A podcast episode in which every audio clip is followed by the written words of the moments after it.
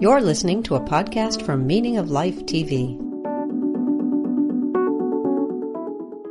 Hi, welcome to Culturally Determined. I'm your host, Aryeh Cohen Wade, and my guest today is David Ollinger. David, could you please introduce yourself? My name is indeed David Ollinger. Um, I am somebody who comes from a philosophical background and occasionally pokes his head out to talk about political things. I have a an interest in sort of uh, the rise of illiberal ideologies in general in politics, particularly the kind of woke left and the new ideas of politics I see there. So I've commented on that several times. But I guess today we're going to talk about the only subject there is at the end of the day, which is my main man, Immanuel Kant. Right. So you reached out to me to have this conversation because you had, uh, I guess, a bee in your bonnet or something about uh, some recent the recent uses of Immanuel Kant in the discourse. In particular, one article that I guess pushed you over the edge and that ran in the Washington Post opinion section uh, we'll link to it. The author is Mark uh, Thiessen, if that's how you say his name, Thiessen. I don't know. Tiffany Amber Thiessen is spelled that same way. Uh, Mark Thiessen, The Danger of Critical Race Theory. And um, it just it ran on November 11th. And um, and the piece got a lot of blowback uh, online, at least, uh, for some, I guess, accused uh, historical factual inaccuracy related to the claims it was making about um, the history of critical theory or philosophy, uh, philosoph- facts about the history of philosophy. Mm-hmm. And um, and I'll just say at the outset that this guy Mark Thiessen um, is as far as so he's like a former Bush administration official speechwriter. You know, has a sinecure at the Washington Post.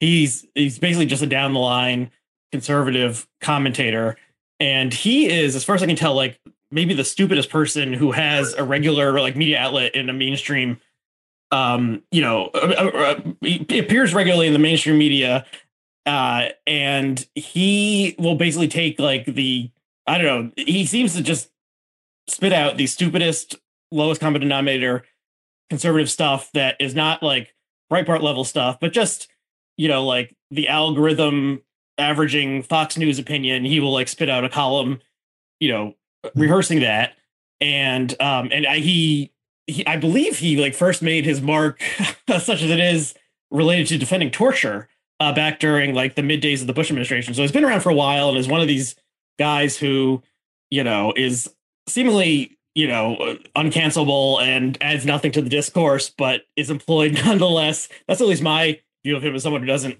you know, rarely reads his columns except when they get circulated because they're so bad. So that's Mark Thiessen and he decided I, to I write the danger of critical race theory. Yeah, I didn't know his history, um, but just judging by this article, he, he, was a he was a speechwriter for you know he was like a conservative apparatchik speechwriter for Donald Rumsfeld. Graduated up to the White House in the second Bush administration and was a speechwriter for George W. Bush. And then after the collapse of the Bush administration, landed at AEI, American Enterprise Institute, and has this Washington Post column and yeah, he somehow he's he's he sort of like keeps on chugging no matter you know no matter what uh you know uh, seemingly but well, but he, went, he, really stepped in it this time more than usual yeah um well he made this expansive well he quoted an expansive statement about what critical theory is um by from a man named Alan Guelzo and then he just sort of treats it as established for the rest of his article um, that that that Guelzo is telling the truth about this, and Guelzo is um, a political. Well, first of all, he's an historian, not a philosopher. Um, he's not even an intellectual historian, and he's not a historian of the period in which um, Kant lived. So, or any of the other real figures that he takes on are. So, um, you know, if he's just acting as a journalist, why are you taking a political historian of the Romantic era of the Civil War era, taking his word about a German Enlightenment philosopher. Um, you know, yeah, it's it's okay. Let me just actually let me just read the opening of this piece because that's what you know we're we're going to launch from. So this is Mark Thiessen's piece, uh, and so actually, and so somewhat crucially, he wrote this after you know the um the Virginia gubernatorial election, which seemingly turned on issues related to critical race theory being taught in public schools. But like it was after the election, so it was it was so it was he was like behind, a couple weeks behind the times. Like why was he even writing this piece? It's the kind of thing you write before the election, not after the election. But here's what he said: By now, most Americans have heard of critical race theory, but many do not know just how radical or pernicious CRT is. Because as a new study from the American Enterprise Institute shows, the media does not explain its key tenets in its coverage.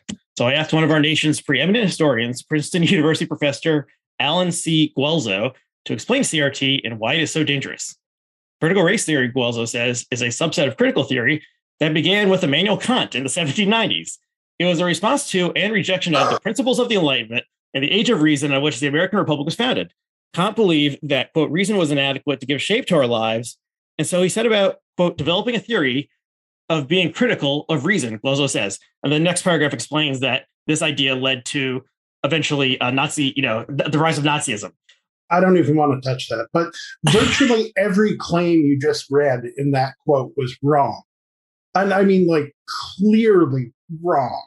Uh, I mean, just like um, consult any encyclopedia article, uh, much less, yeah. But we'll get into Guelzo. But I, I mean, I want to, I had at least three bees in my bonnet um, as you'll recollect. Because Um, do you remember way back in the day when we actually exchanged a few messages over the piece in the Stone, uh, which um, was I told told you at the time it was uh, what a couple years ago now. Yes, and we'll we'll link to this piece because you brought it back to my attention and it was yeah from 2017 and the stone which is the new york times like sort of philo- popular philosophy subvertical i'm not sure if it still exists but um and yeah it was sort of uh, relating trump is trump and trumpism to critical theory um and and so forth so yeah and then we we you and i did a dialogue a couple years i don't know if it was right after that maybe a year or so later about um Trump and postmodernism, mm-hmm. um, which we can link to, and whether Trump is a postmodern figure or postmodern thought sheds any light on what was happening circa 2018 in America or not. Um, so yeah, so we've talked about this a little bit over the years, but of course, the, I'm a total layperson when it comes to philosophy, and you are. Uh, well, you can. Are you an expert? You can. you can say whether or not you're an expert. I'm knowledgeable. Um, I'll tell you, I'm more than knowledgeable enough to refute this crap. um, but anyway, this piece in the Times, it was uh, part of the Stone series, was written by, once again, Casey Williams, a PhD student in literature at Duke University.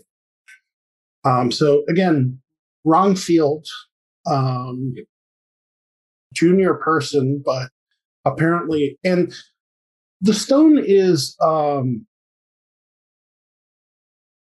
edited by a philosopher, or was. And so, I mean, I, she just made statements about um, Kant that were also just completely wrong. And um, the third bee in my bonnet was James Lindsay, who we, you know, um, Cathy Young and I put body blows into James Lindsay for fully two hours in a previous dialogue.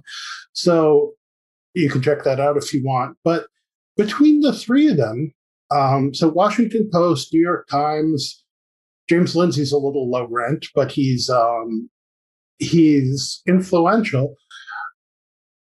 You know, the, they all had this kind of substantially same view of Kant. Um, one was two were on the right and were decrying Kant's influence. One was on the left and was, if not celebrating, at least um, sort of affirming his insights. Um, and they all kind of attributed the same views to Kant, and they were all just catastrophically wrong. Like, and this is not my opinion. This is not, there have been lots of different ways of interpreting Kant. There are lots of controversy over uh, what Kant thought and what its important was, what it, what is important within his thought. Mm. Um, but of those many interpretations, none of them are this. I mean, this stuff is just do not pass go, do not collect $200, go straight to jail, wrong. And yeah. So th- and, yeah, this seems like, you know, freshman philosophy 101 if you if the student wrote this they would like fail and mm-hmm. um and it's almost you know um you know opinion pieces obviously are not held to the standard that a stand, you know, a regular news piece would in a major media like like the Washington Post, but they and are generally no good reason. They're generally um, fact checked. Um, and it's almost one wonders was like I have this sort of semi plausible theory that um, media outlets are letting or either sort of purposely publishing stuff they know is bad to get to drive up get people riled up on Twitter and drive up online engagement, or they sort of mischaracterize what the piece is about when they're tweeting about it so that it gets people mad and people do like hate clicks because a click is still a click. Mm. And I almost wonder if this is sort of something like that, or maybe just uh, um, another pet theory of mine is that, you know, this is more related to the New York Times opinion section that the writers who like the um, fact checkers and copy editors don't particularly like, they'll let more mistakes through so that egg ends up on their mm. face.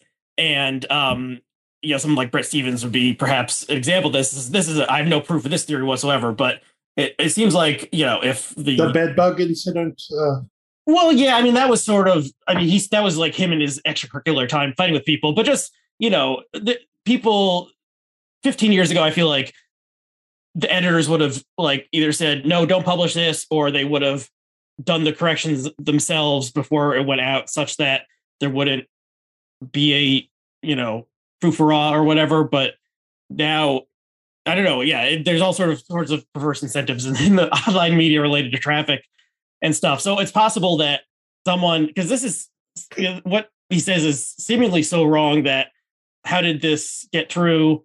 And maybe they were like, well, let's just let this one ride and see what happens. And we we we all hate Mark Thiessen anyway because he thinks torture is a good idea and wrote a whole book about it and blah blah blah. So that's my that'll be like my cockamamie theory of how this happened, but but who knows? Okay, so how, so how are they wrong? And is is or is not did, did Immanuel Kant say reason is bad, and that's oh, how we end up with God. critical race theory 300 years later or whatever. well, let me just so the quote you read the quote in the article um, in the Washington Post article by Thiessen. Um, and that comes from a podcast that Guelzo did um, which was uh, an AEI podcast. And he just talks a lot about the intellectual roots of uh, um, critical theory and uh, displays, gives a sumptuous display of how little he knows about it. Um, oh my God, this is so bad. All right, so let me just read some of the things he says and just comment on it. Kant lived at the end of a century known as the Enlightenment, the Age of Reason. So far, roughly true. but he feared that experience had shown that reason was inadequate to give shape to our lives. Palpably, ridiculously false. Um, Kant was a thoroughly rationalistic philosopher. Um, will I'll get I'll get through more of that in a moment, but I'll continue reading here. There had to be a way of knowing things that went beyond reason. And for him, that meant developing a theory of being critical of reason, hence critical theory. Absolutely not. There had to be a way of knowing things that went beyond reason.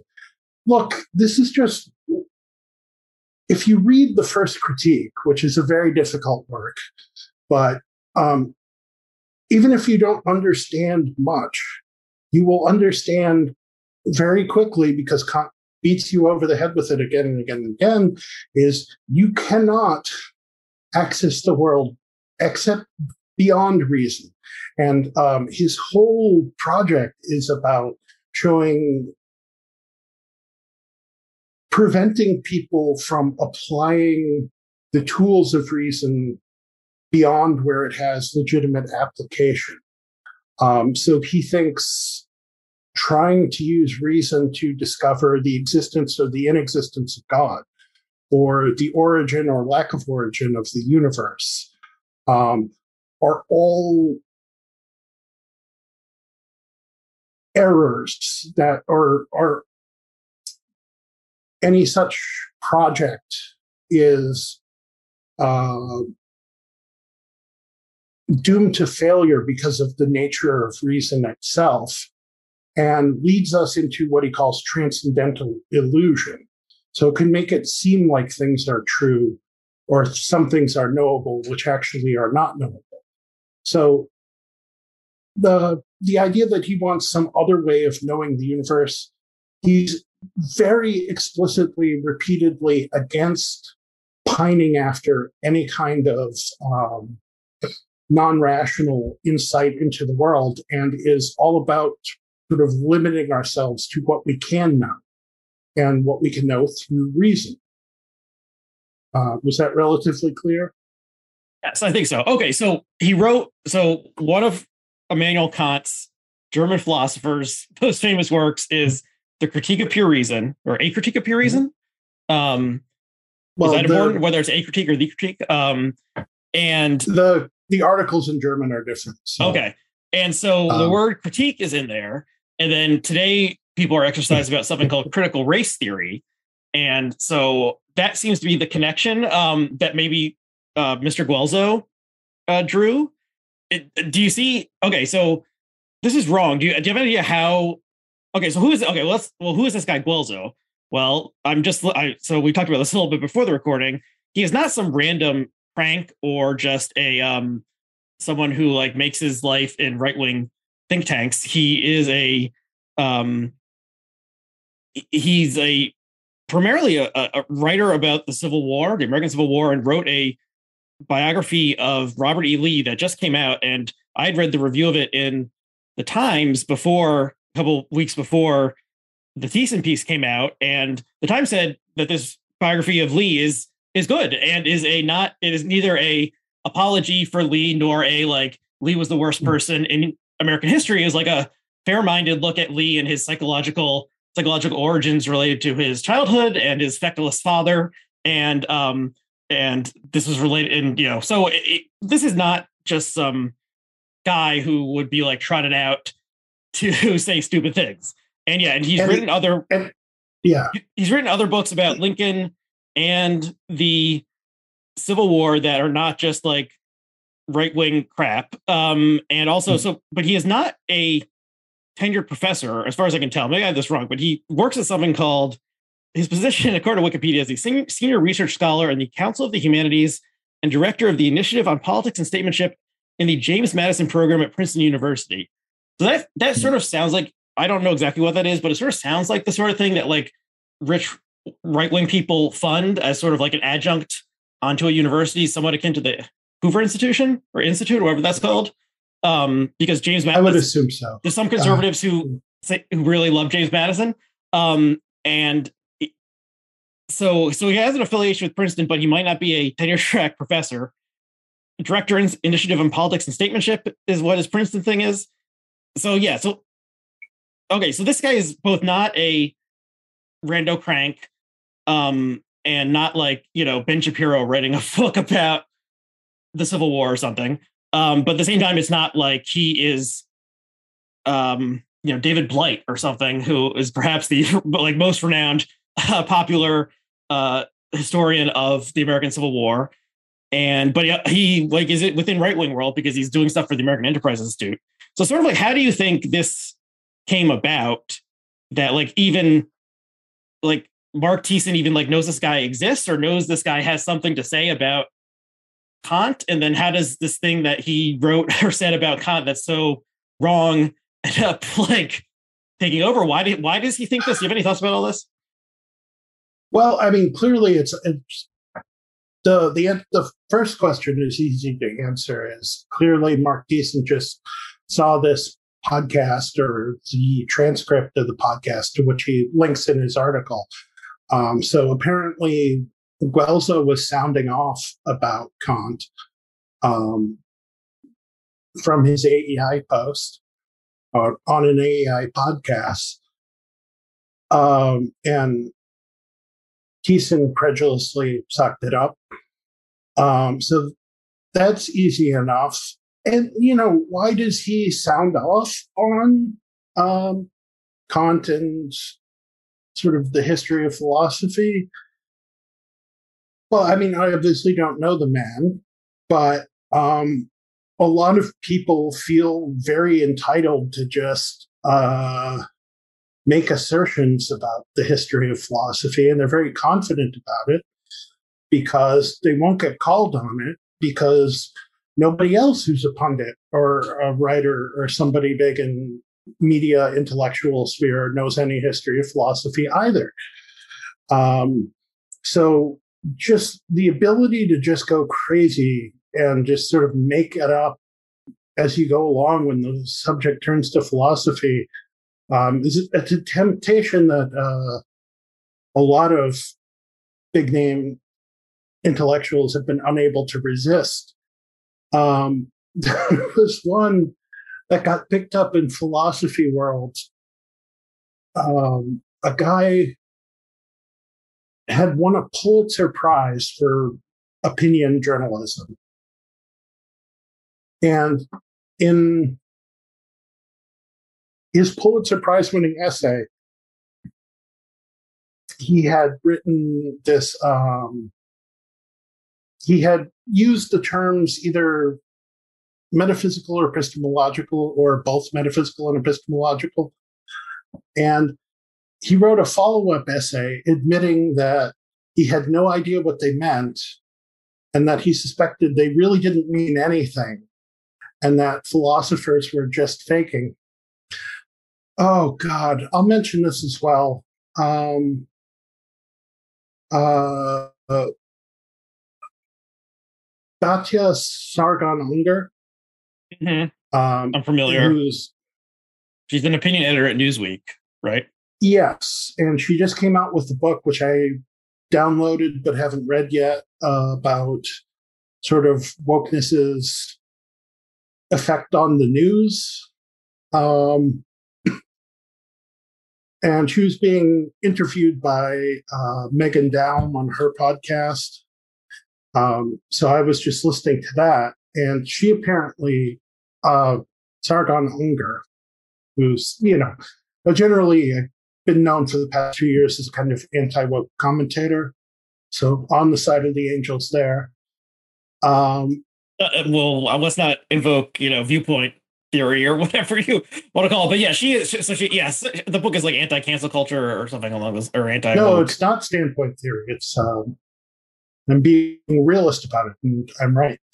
Uh, but she, um, she, I guess, was uh, in some doctoral um, literature program. I don't know if it was comparative literature or some European language or whatever, but she was studying literature as a graduate student.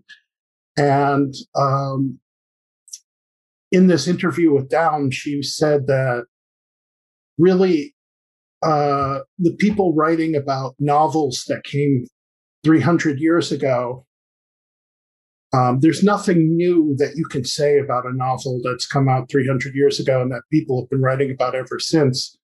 So what they do is just make stuff up and make up incomprehensible stuff that um, they kind of launder and publish and comment you know, incestuously comment on. So she was dismissing the entire humanities as basically a nonsense factory that then sort of seeped out into the public sphere and started making nonsense in other places.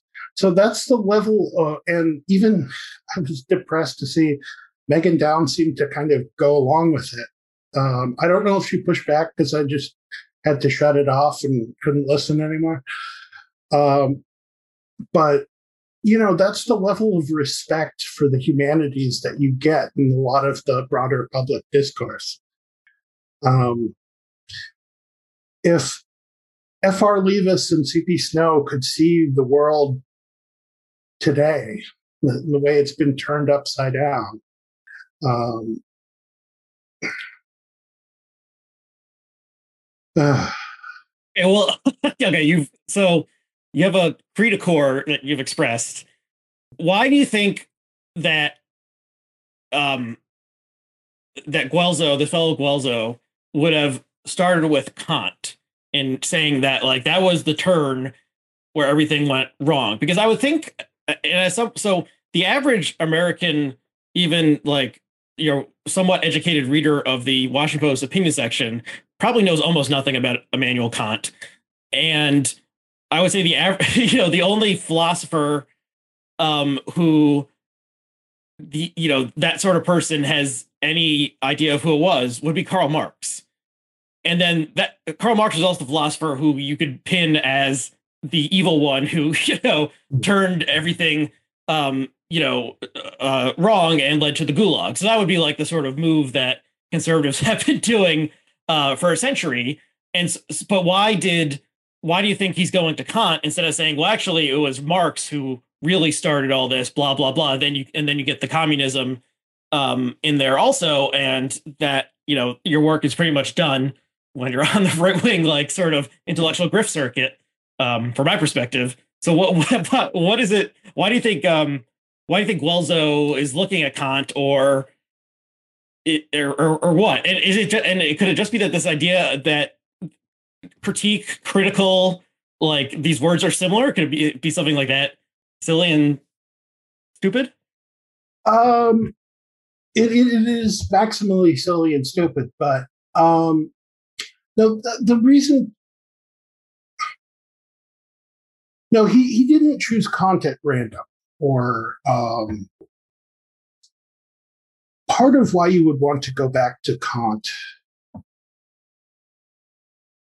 Well, partly we're going to be discovering the answer to that question as we go on, but um, partly Kant is such an immense figure in modern philosophy that um, in one way or another, almost everything that happened after him is traceable back to him. Uh, Robert Brandom, a very uh, both controversial and celebrated philosopher, um,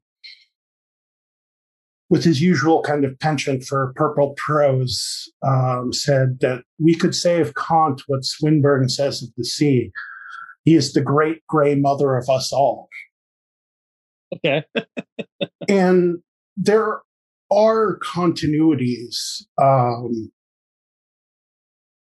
from Kant to um, Hegel, from Hegel to Feuerbach, and then to Marx and Engels. And the postmoderns, at least, invoke Kantian terms sometimes, some of them do. And um, I don't want to give you the real answer because it would take too long and be too complicated, and I think it would confuse everybody. But there, there, the the continuities are are there, but they're very basic. Um, and he's so I, I just pointed out that there are these continuities between um, Kant, Hegel, Feuerbach, Marx, people beyond Marx, through people like Foucault, and they often had ideas of themselves as engaging in critiques and of um, examining uh, self contradictions and things. But the idea of critique and um, the sort of methods that they employed, that all these different figures employed, evolved so much across that time that um, just using the word critique can be quite misleading because what um, what Marx means by critique is very different from what Kant meant by critique. Because they've um, gone through this evolution from Kant to Hegel, so from Kant to Hegel, um, Hegel did a lot to historicize Kant and to bring a role for history into a kind of idealist philosophy. And then Feuerbach tried to take the historicism of Hegel and to uh, materialize it. So instead of seeing historical process of these as of um, a sort of evolution of systems and arrangements of power and wealth, he sees it as the evolution of arrangements of production and of uh, material economic facts. Um, and that, of course, is what Marx inherits. Mm-hmm. So, I mean, it just, yes, the continuities are there, but the, there are profound changes and disagreements between these figures as well. And when you just sort of look at the continuities and ignore the vast, huge differences, you get a wildly distorted picture of what all these people thought. Yeah. And, you know, so of course I, you know, know nothing about these various philosophers because I'm just another ignorant, you know, layperson. And so I can't, you know, comment on any of that. But what is, what does seem interesting to me is like you know why why is this idea in the zeitgeist uh, to use the word that maybe is appropriate that you know there are the these european philosophers from long ago had these ideas and they were bad and 250 years later they're telling your little white child that they are bad because they're white or something like like this seems to be an idea that hold some attraction to figures on the right that like there was a um poison seed or poison branch or something within European thought that like led to our led to our current problems in various ways. Does that, well, does that make sense to you? You're you're you're putting um I would say you're caricaturing the view if it weren't so caricatured itself. Yeah, I mean the the really sort of vulgarized, um, dumbed down version, which is unfortunately what you get a lot of times, even at sort of top places like Washington Post or New York Times, is that there's some boogeyman who enters at um, some point in the Western tradition and it goes from right to wrong um, or it just goes off track. And that's very much what um, Guelzo gives us. Um, I don't have it. I don't have the quote I'm thinking of right now in front of me, but he basically says that in the Enlightenment, um, Adam Smith figured out economics. Um, Joseph Butler figured out religion and Locke and Montesquieu, which is an interesting pairing, figured out uh, politics. And, you know, reason was fixing everything, or at least laying the groundwork for the kind of correct theories of all the different problems of life. And then in comes Kant, and Kant, we'll get to this, is that counter um, enlightenment, and then everything kind of goes wrong. That's the sort of vulgar theory. Um, but the impulse to trace what we're seeing on the newsstands today to the hoary old tomes of um, high Western culture hundreds of years ago is perfectly correct. And I don't think an account of these political disagreements we have can be complete without tracing them back to um, different early modern ideas. So I, I, the exercise is fundamentally correct. We should be tracing our own ideas back to the giants of um, philosophical thought, or as Robert Brandom called them, the mighty dead. Uh, the problem is not that we are doing that. The problem is that we are doing it so incompetently. Uh, mm-hmm. Because, you know, a lot of the university has just given up on the humanities, uh, totally decentered it from basic curricula. Uh, a bachelor's degree is at a lot of places uh, either sort of half uh, what an old bachelor degree was and half learning a trade in advertising or agriculture or something. And at other places, uh, bachelor's degree is um, do your parents have $200,000? Tell us what you think an educated person is.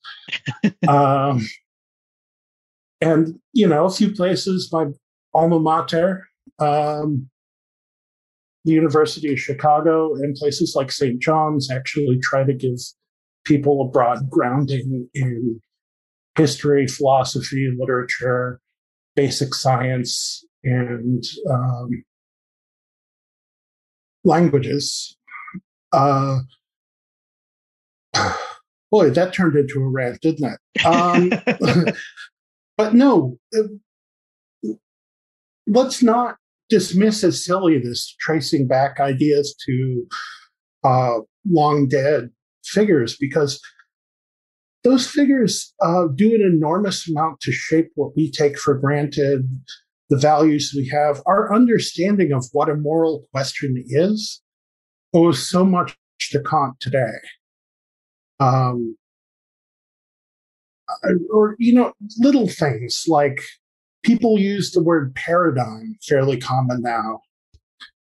Um, and they use it in a specific way, which is different from the way they used it in but or before 1962, because in 1962, um, or maybe 63, I can't remember, uh, an academic book about the history and philosophy of science called The Structure of Scientific Revolutions came out.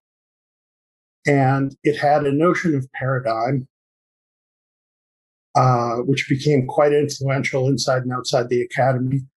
And the people reading paradigm, the people saying the word paradigm today don't know that they're borrowing it from a book about the history and philosophy of science 60 years ago, but mm-hmm. they are doing that. And that's just typical of social intellectual life for the human animal. If you don't know your history, you're really defined by it um, mm-hmm. in ways you will not be aware of. Well, let me let me ask you a question that's occurring to me is a little off of what we're talking about, but you know, I've I've long thought so I was I was an English major and I've in college and I took one philosophy class and I've long thought that like something that's interesting about studying literature is um, the contingent nature of literature. So if if William Shakespeare had you know been like stillborn, then you could say Western culture is radically different because we, we don't mm-hmm. have his works. Um, you know, that's at least an argument. Um, and no one was there wouldn't have been someone else who wrote Hamlet, etc. If Isaac Newton had been stillborn, you know, uh, the basic laws of gravity and uh, calculus, someone else would have discovered them at a roughly same or different time. And I think with calculus, they're like it's like this concurrent discovery. There's some term for that. that like this other guy, Leibniz, Leibniz was like, discovered it, uh, discovered yeah. calculus at the same time. So, mm-hmm. um, so I always thought that was sort of interesting because, you know, um, uh, Shakespeare, you know, very easily couldn't have been born, and then things can be very different mm-hmm. today.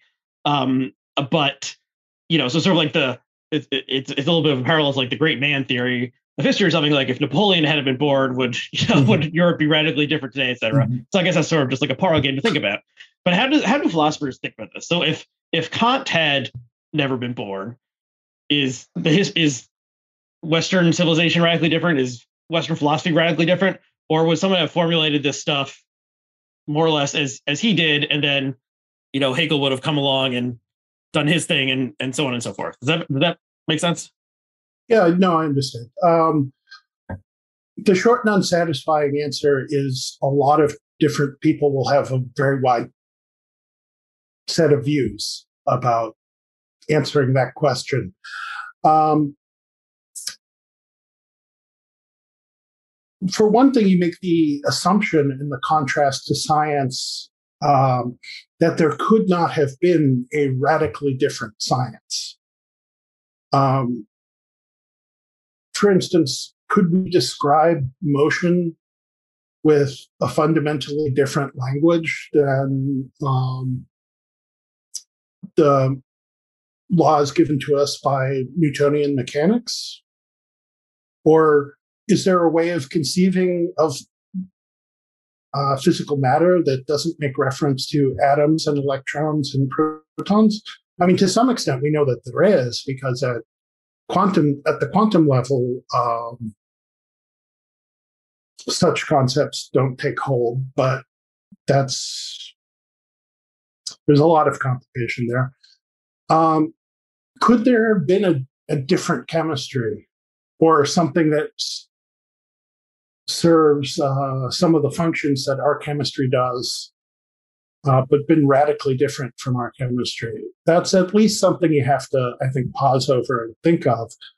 Um, and it also depends on the kind of philosophy. Um, so some people like uh, Sidgwick have uh, basically seen he compared uh, doing moral philosophy to something like mathematics, um, where you thought numbers existed and we don't do experiments with numbers. Uh, you can't empirically examine numbers, but we can have a kind of intellectual insight.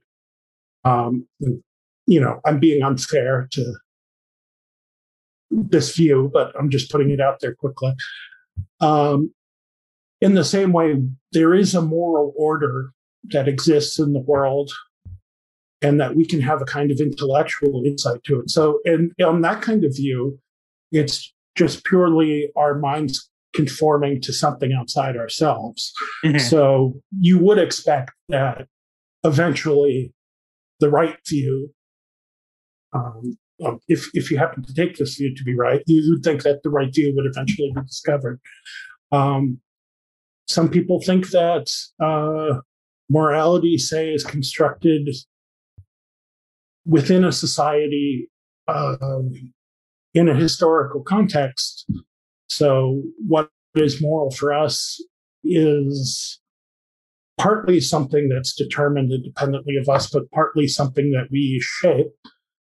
And then it's not just a matter of going outside of ourselves and trying to make a theory adequate to some, or trying to describe adequately some order outside ourselves.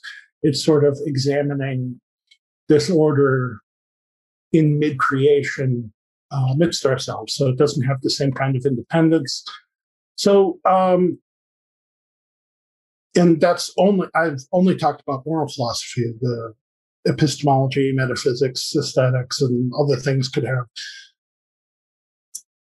there there there are lots of ways you could take that. There are lots of views you could take. Um, I'd say probably the majority of people think that sort of the right philosophical views are out there to be discovered. So it would be more like science than literature. Mhm. Um, and to some extent, I agree with that. Um, but there's a lot of nuance.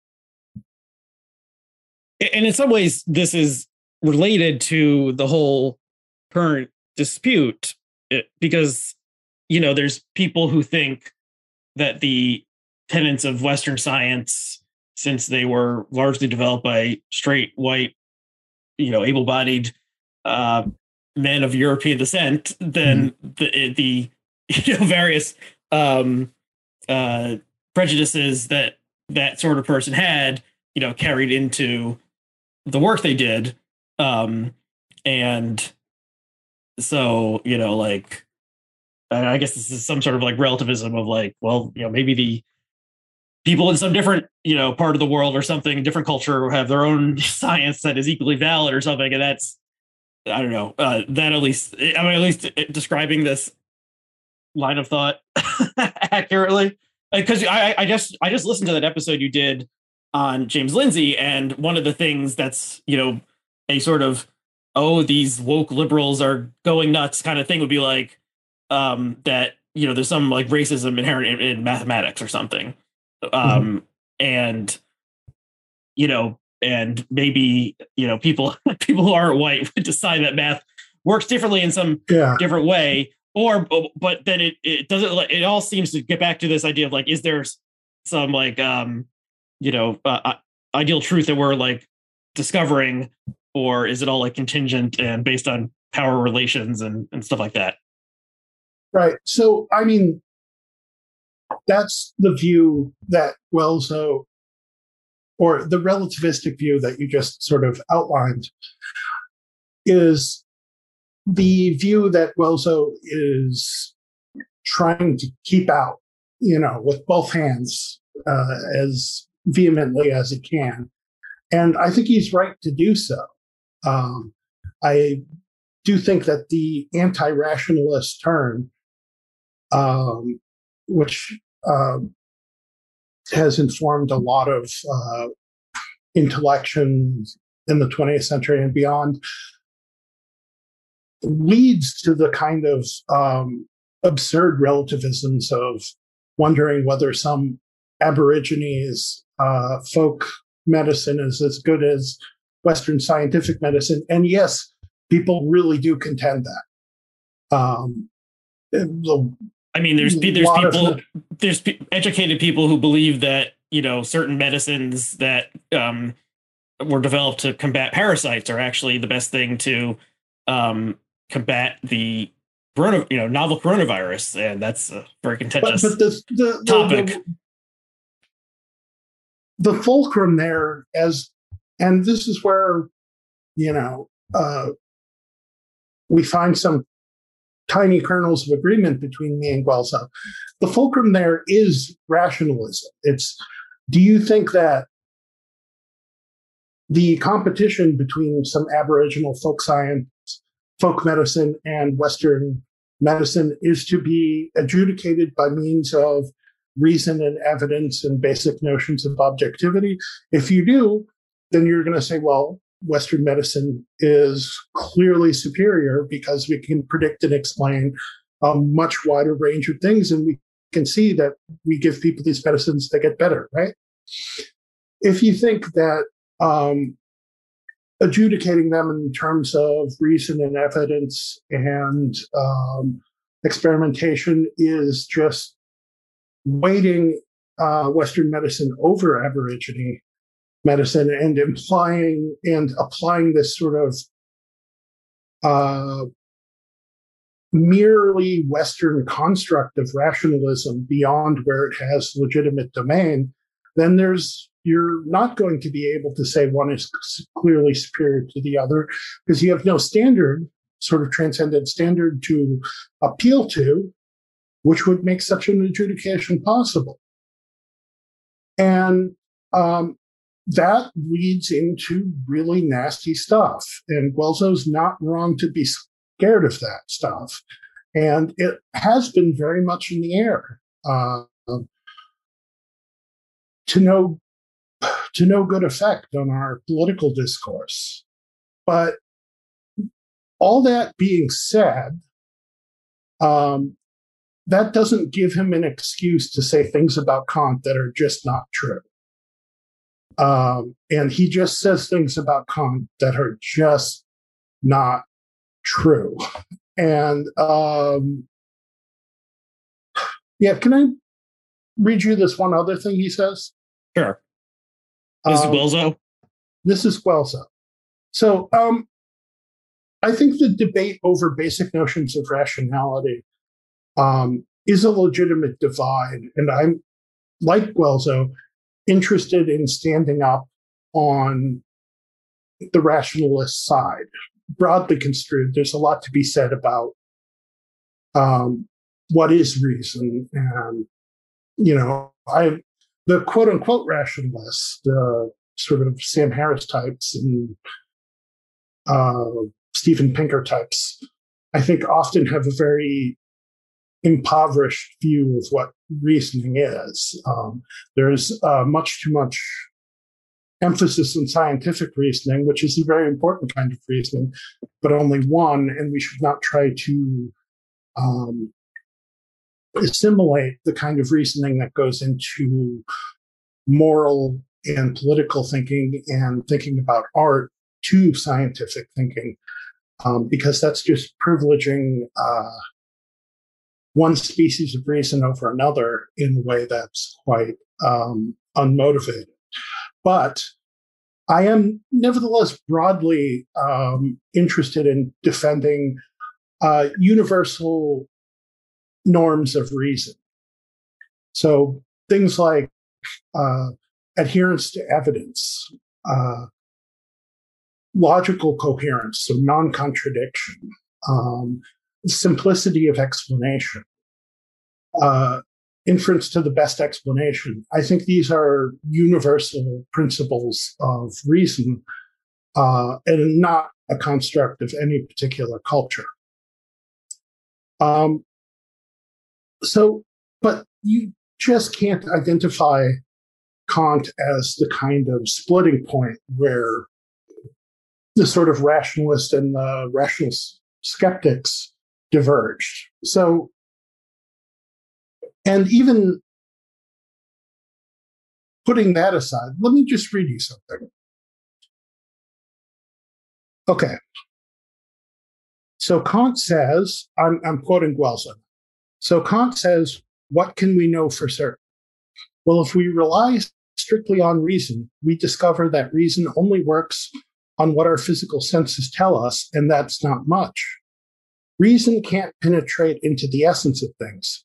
Some other tool was needed to reach what he called the thing in itself. Pausing, no, you cannot reach the thing in itself. You should not try. Attempting to reach the thing in itself will only lead you into illusion. Um, resuming. Is is that so, what is that what the critique of pure reason actually refers to? This idea that like if you just think really hard, like you will be able to figure everything out, even metaphysical things existing in the metaphysical realm. He does think that you can establish metaphysics by ref- self by the self reflection of reason. So, um, reason in examining itself can discover the basic structure that it imposes or informs the entire empirical world with. Okay. And so, so um, what is so what is when he when he when he titled his work "Critique of Pure Reason"? What mm-hmm. what did that what did that mean to him?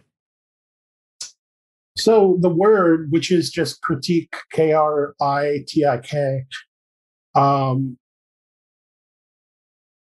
has roughly the same associations like um, artistic critique. Um, you know, so critical commentary doesn't always mean critical in a negative sense, right? Um, or critical essays could just mean describing works of literature, not um,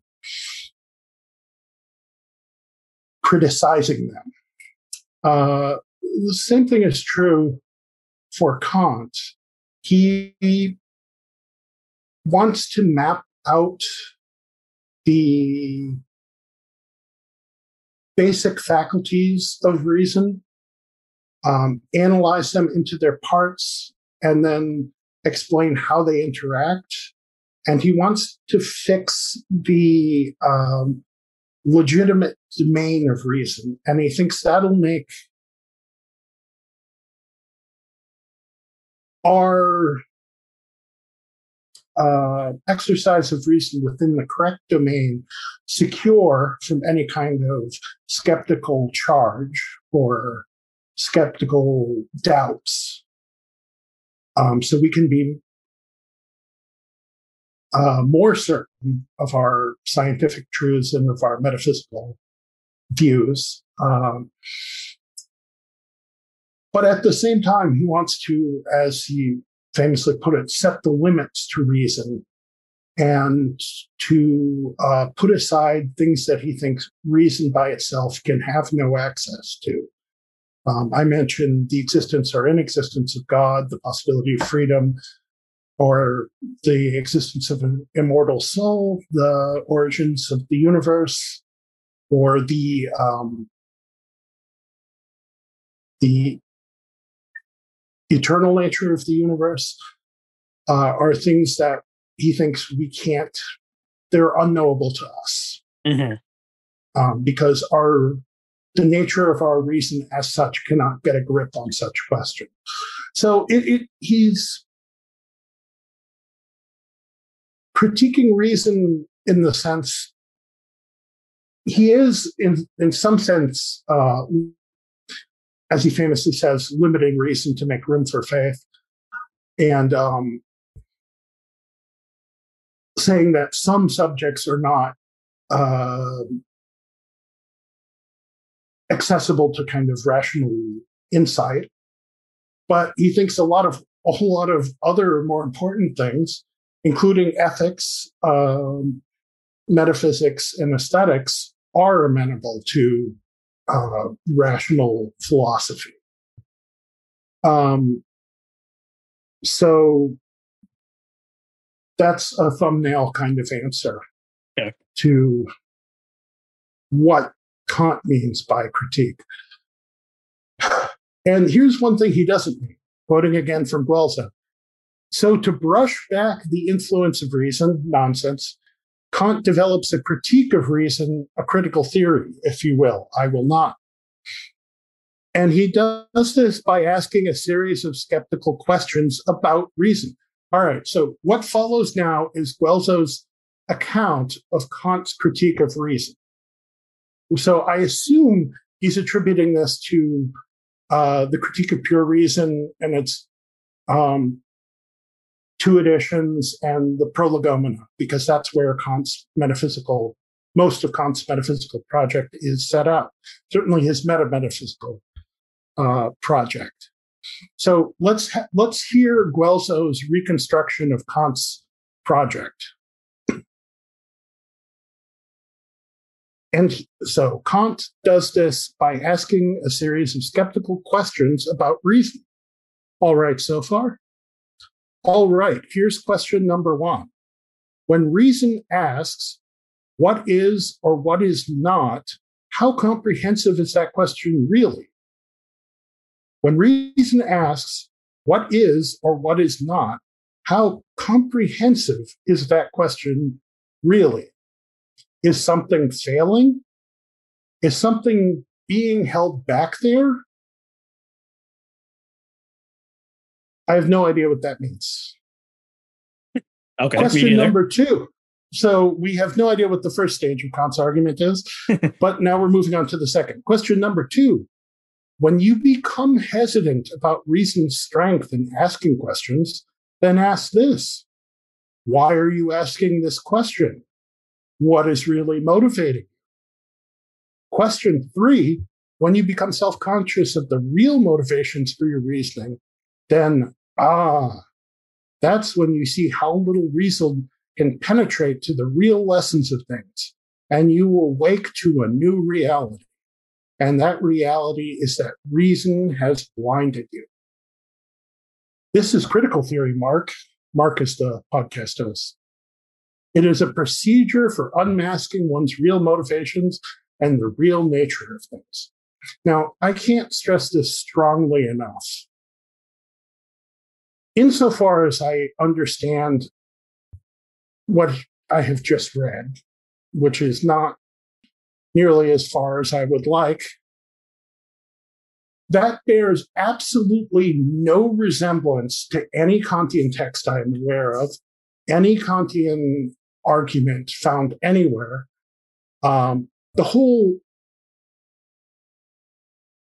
thing about reflecting on the motivations for asking questions of what is and what is not has uh, just no purchase anywhere in the Kantian corpus. It's just it.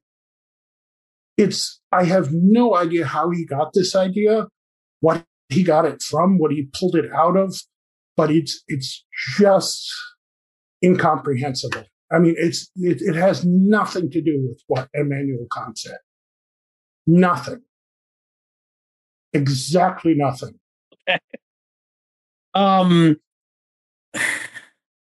Okay, so you know, if you're if you want to learn more about the ideas of Immanuel Kant, do not seek out um, Mr. Guelzo. What is his first name? Allen C. Allen. Guelzo. Yeah. Um, and you know, uh, he seems he seems confused or or something, unclear why exactly or where where he's getting his information. Um, okay, so let me let, let me see. I, I, I'm a thought came to me. You know, this idea of you know rationality versus you know uh, the irrationality or I don't know what exactly, but mm-hmm. um you know and and Steven Pinker who you know recently appeared on on Blogging Heads uh, he has a new book out and Bob Wright interviewed him he's been on a number of times before um and he is I guess sort of like become the popularizer of reason as a good thing um which is sort of I you know most people probably that's uh, you know would accept that even without reading a book by Steven Pinker. Um and you know and also like uh, progress moral progress and like the world is getting better uh, the better angel of our nature I think was the title of one of his books that sort of like you know human human reason plus technology plus human progress are leading us you know towards a better future where human you know human flourishing is is happening more and you know bad stuff that happened 500 years ago like burning witches and stuff is happening less. Um, this is a you know sort of a tongue-in-cheek war and, vi- war and violence are decreasing so right. um, and okay so um i don't know put this. You know if you had told me I, I whenever that first book came out it was probably like 2013 or 14 or something i would have probably i didn't read it but i would have said something like, okay, you know, sounds good to me. Um, you know, we're sort of moving, you know, slowly inching forward in some way. And then, you know, the past five or six years of American history have been somewhat strange and strange things have happened. And um and so the sort of I, I believe the term is like sort of like Whiggish or like Whig in the like H W H I G. So I guess idea that like things are sort of always getting better and um, there's sort of a direction of, of history towards something or, or, or human betterment like that that view has taken at least some blows as far as i can tell. Over the past couple of years as donald trump became president and a um, you know massive um, uh, airborne disease uh, killed a lot of people and a lot of people acted very irrationally in my view uh, towards this this threat. Um, and yeah just the fact that yeah, there's just been a lot of weird shit happening recently. And when we talked about postmodernism, you know, it's not in our previous conversation.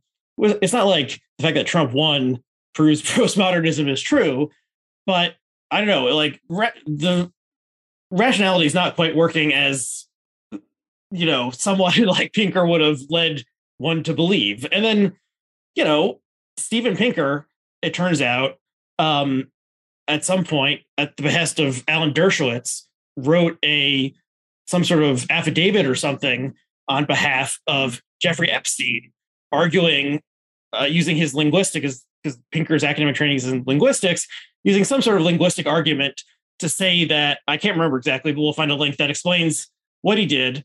And so the guy who is like the ultra rationalist is it is the, the Harvard professor, the guy with very important hair, in his spare time, and I assume he got paid for this by Jeffrey Epstein, you know, was probably without really understanding entirely what Jeffrey Epstein was all about, because not a lot of people understood, you know, 10 or 15 years ago, was helping this alleged um, you know, serial child molester and uh, moral degenerate get out of a harsh prison sentence by saying that like some some word in some statute meant blah blah blah and such that uh Dershowitz's client Jeffrey Epstein would get a slap on the wrist instead of you know a couple years in jail for sleeping with girls. Um and so that you know so rationally the per the facts of the person who is making the case for rationalism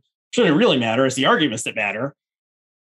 But you know sort of like the people who we once thought you know knew what they were talking about and the ultra rationalists they've sort of like fucked up as much as anyone else over the past couple years. So i sort of understand why there's a like anti-rationalist sort of um, spirit in the air because of all the absurd shit that's happened in public life over the past couple years and the fact that a lot of the type of people who argued for the sort of like benign rationalism of we'll figure this stuff out and you know that's all good and writing books about it um you know they it turned out that they were you know were not uh you know acting as benevolent philosopher kings or something but were like you know, getting paid fifty thousand dollars to write a affidavit so that a child molester could not go to prison. It, you know, so this is enough to make one sort of angry at the, the entire system and maybe,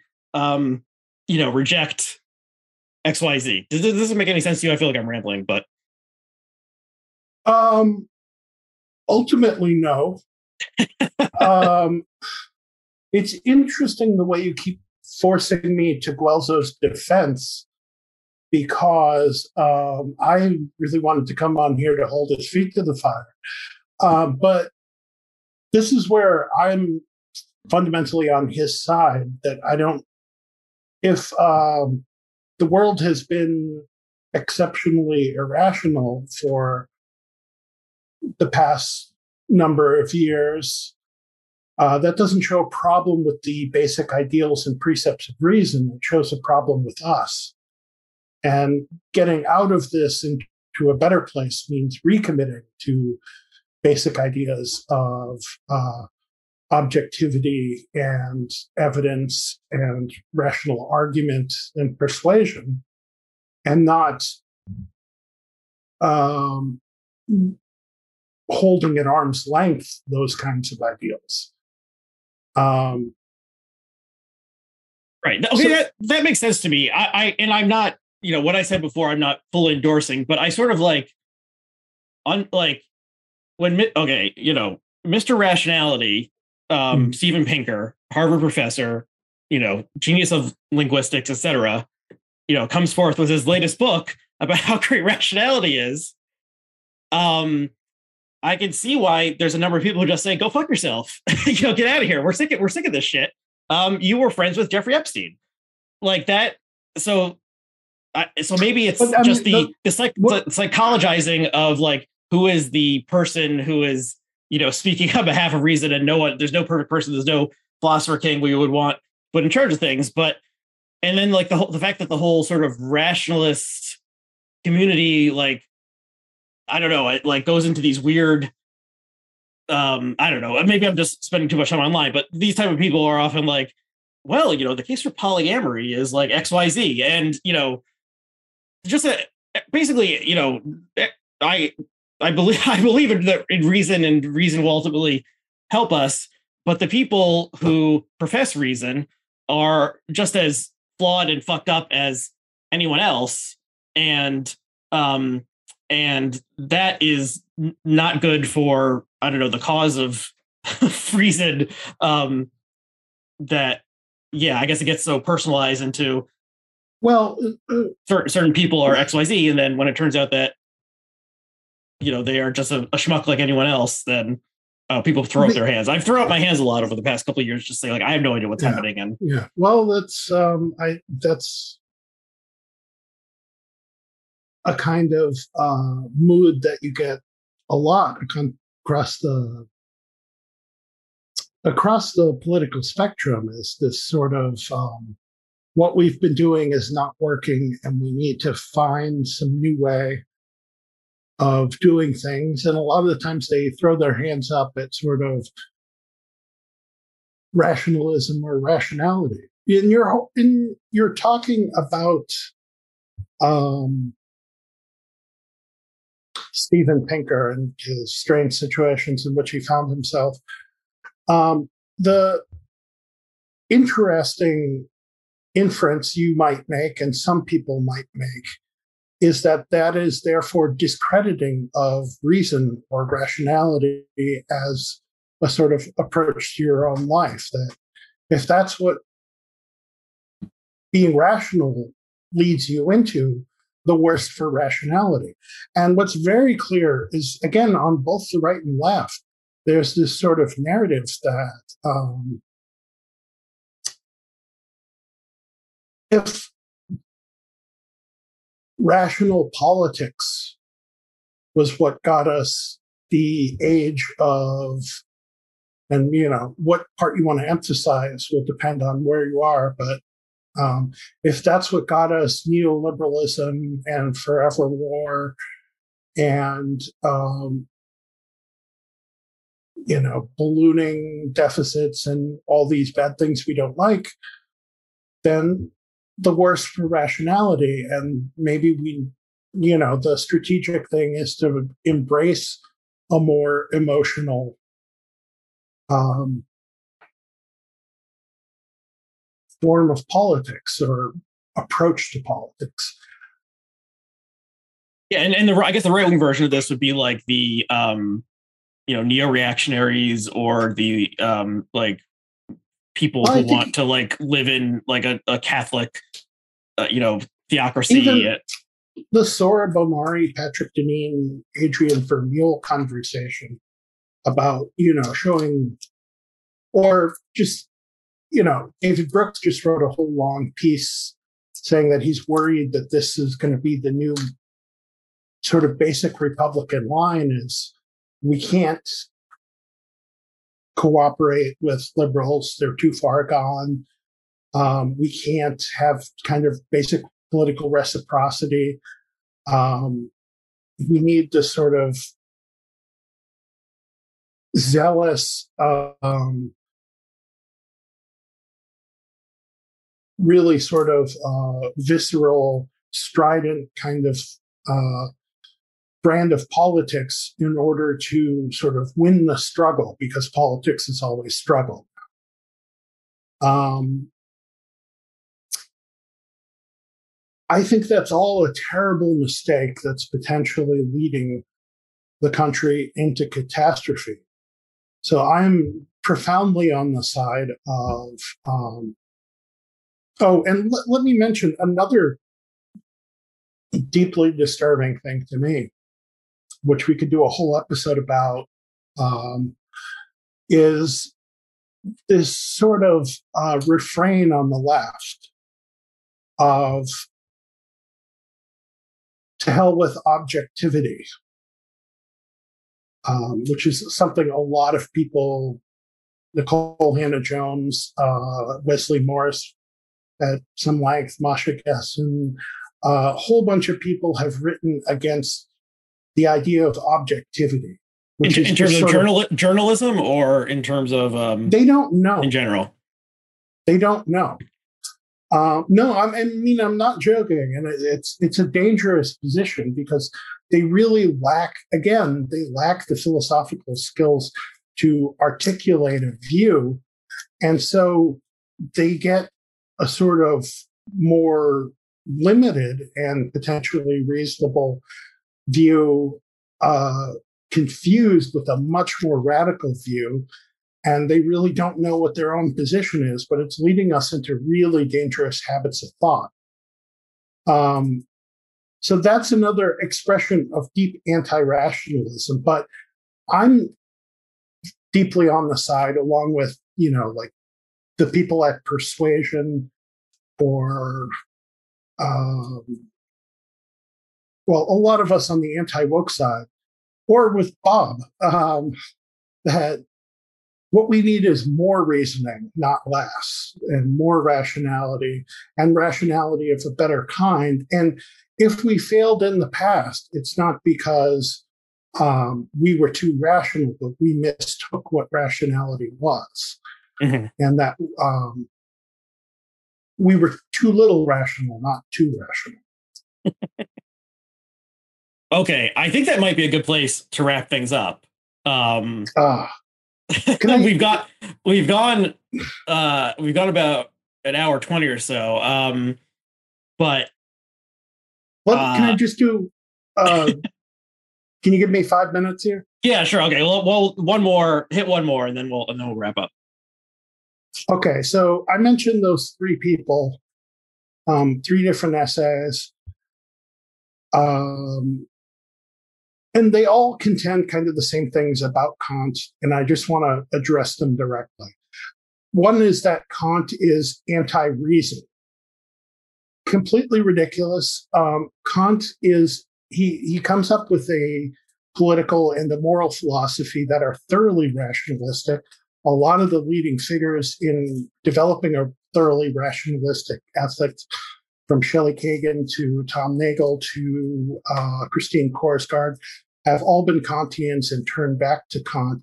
And Kant sees um, reason as fundamental to religious, political, uh, moral life all the way down. He's a thoroughly rationalist philosopher and um, in fact, some of the most harshly rationalist, uh, perhaps of all the uh, Enlightenment philosophers.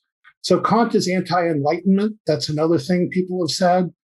Um, again, just wildly, ridiculously wrong. I've already, I did touch on this in the last dialogue. Kant is the apotheosis of the Enlightenment. He is the best Enlightenment philosopher and the most enlightenmenty philosopher. He he's like the most individualist, the most rationalist, um, distrustful of emotion, just running down the list. He uh, extremely positive on science, uh, admiring of science. In, in every aspect, he's quintessentially an Enlightenment philosopher. He did not start a movement against the Enlightenment. He wrote one of the classic statements of Enlightenment ideals. Um, and the other thing is that, and we have hit on this sort of stuff, but the the idea that Kant is the founder of critical theory or um, the Casey Williams essay, she says the bedrock claim of critical philosophy going back to Kant is simple. We can never have certain knowledge about the world in its entirety. Completely ridiculous. Claiming to know the truth is therefore a kind of assertion of power. And that's all three of these guys kind of take a similar view that Kant makes knowledge a kind of will o' the wisp and so it's, you can't really know. So it's just a question of power dynamics. That is not a Kantian thesis. Kant never maintained that. I'm absolutely certain Kant would be disgusted by that idea. That's exactly the kind of view he wanted to resist.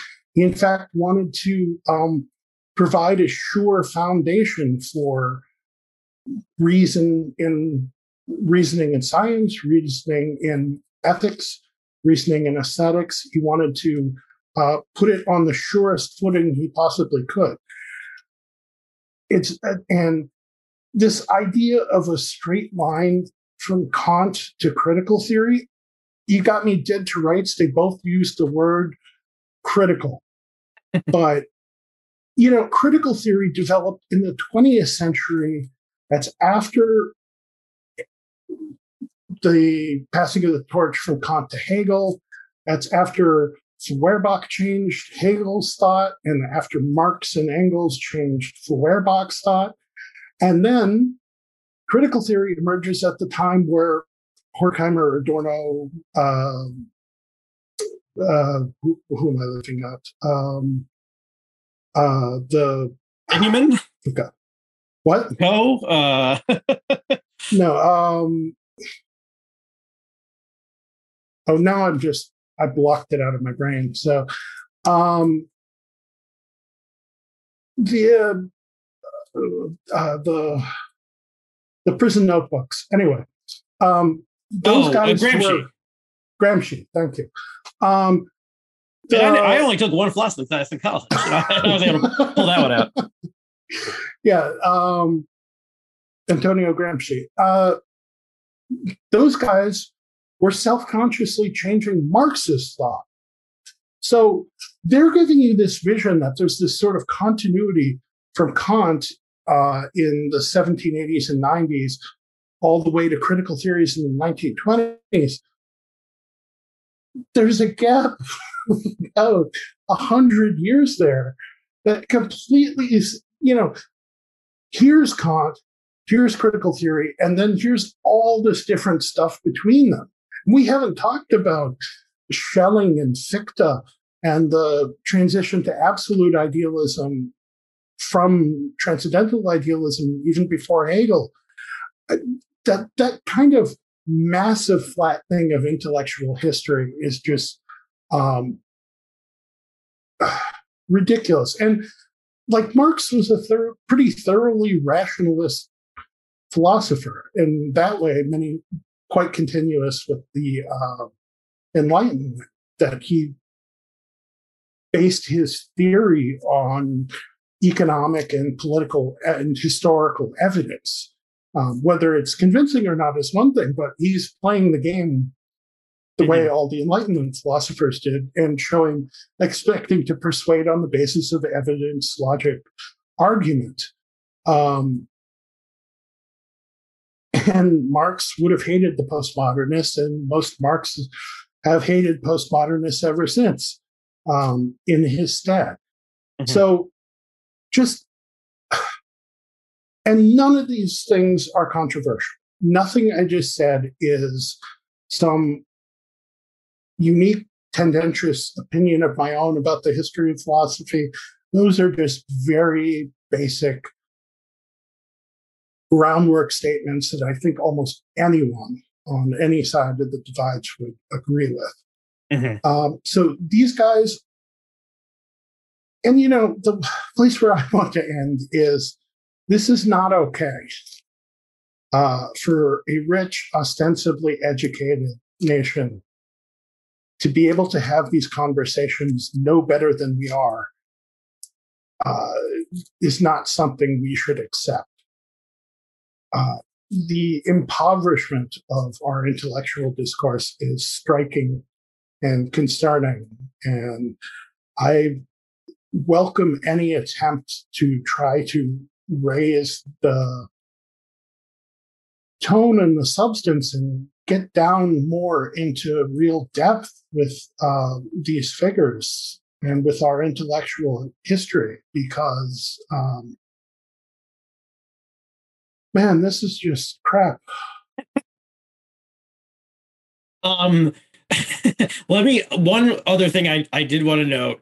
Um, so you know, so getting back to Mark Thiessen's essay, the you know he indicts critical race theory. You know, we've talked about why is the problems with that, and then here's the last line of that essay. This is why CRT is so dangerous and must never be used to indoctrinate America's children. So he ends with like the most classic moral panic kind of thing, think of the children, the poor innocent children. They're they're being infected. They're being indoctrinated. We have to save the children. Like it, like that is you know if you have a child, appealing to a threat to that child is like the most irrationalist, you know, emotionalist thing you can do is say your children are under threat. And the fact that you know moron Mark Thiessen wrote this thing about you know his great appeal to rationalism and then he ends with with this totally emotional thing of you know consider the children um, is you know too too absurd uh, for for satire. I would say. Um, and okay, let's let's let's end things there, David. If people want to follow you follow your work, where should they where should they do so? But the thing they should take from that irony is to be more rational, not less, not to give up on it. Right. Yeah. Um, even the guy who's professing the case for reason falls into emotional emotional appeal in the same you know five paragraphs after he supposedly defends reason. So he, but he's a, he's a moron and a fake and should be run out on a rail if there were any justice uh, in, the, in this world, but there isn't. Um, okay, yeah. So where where if people want to follow your work, where should they do so? Um, at David Ottlinger, O T T L I N G E R, at Twitter. Um, I'm hoping to have something up on Arc Digital before too long.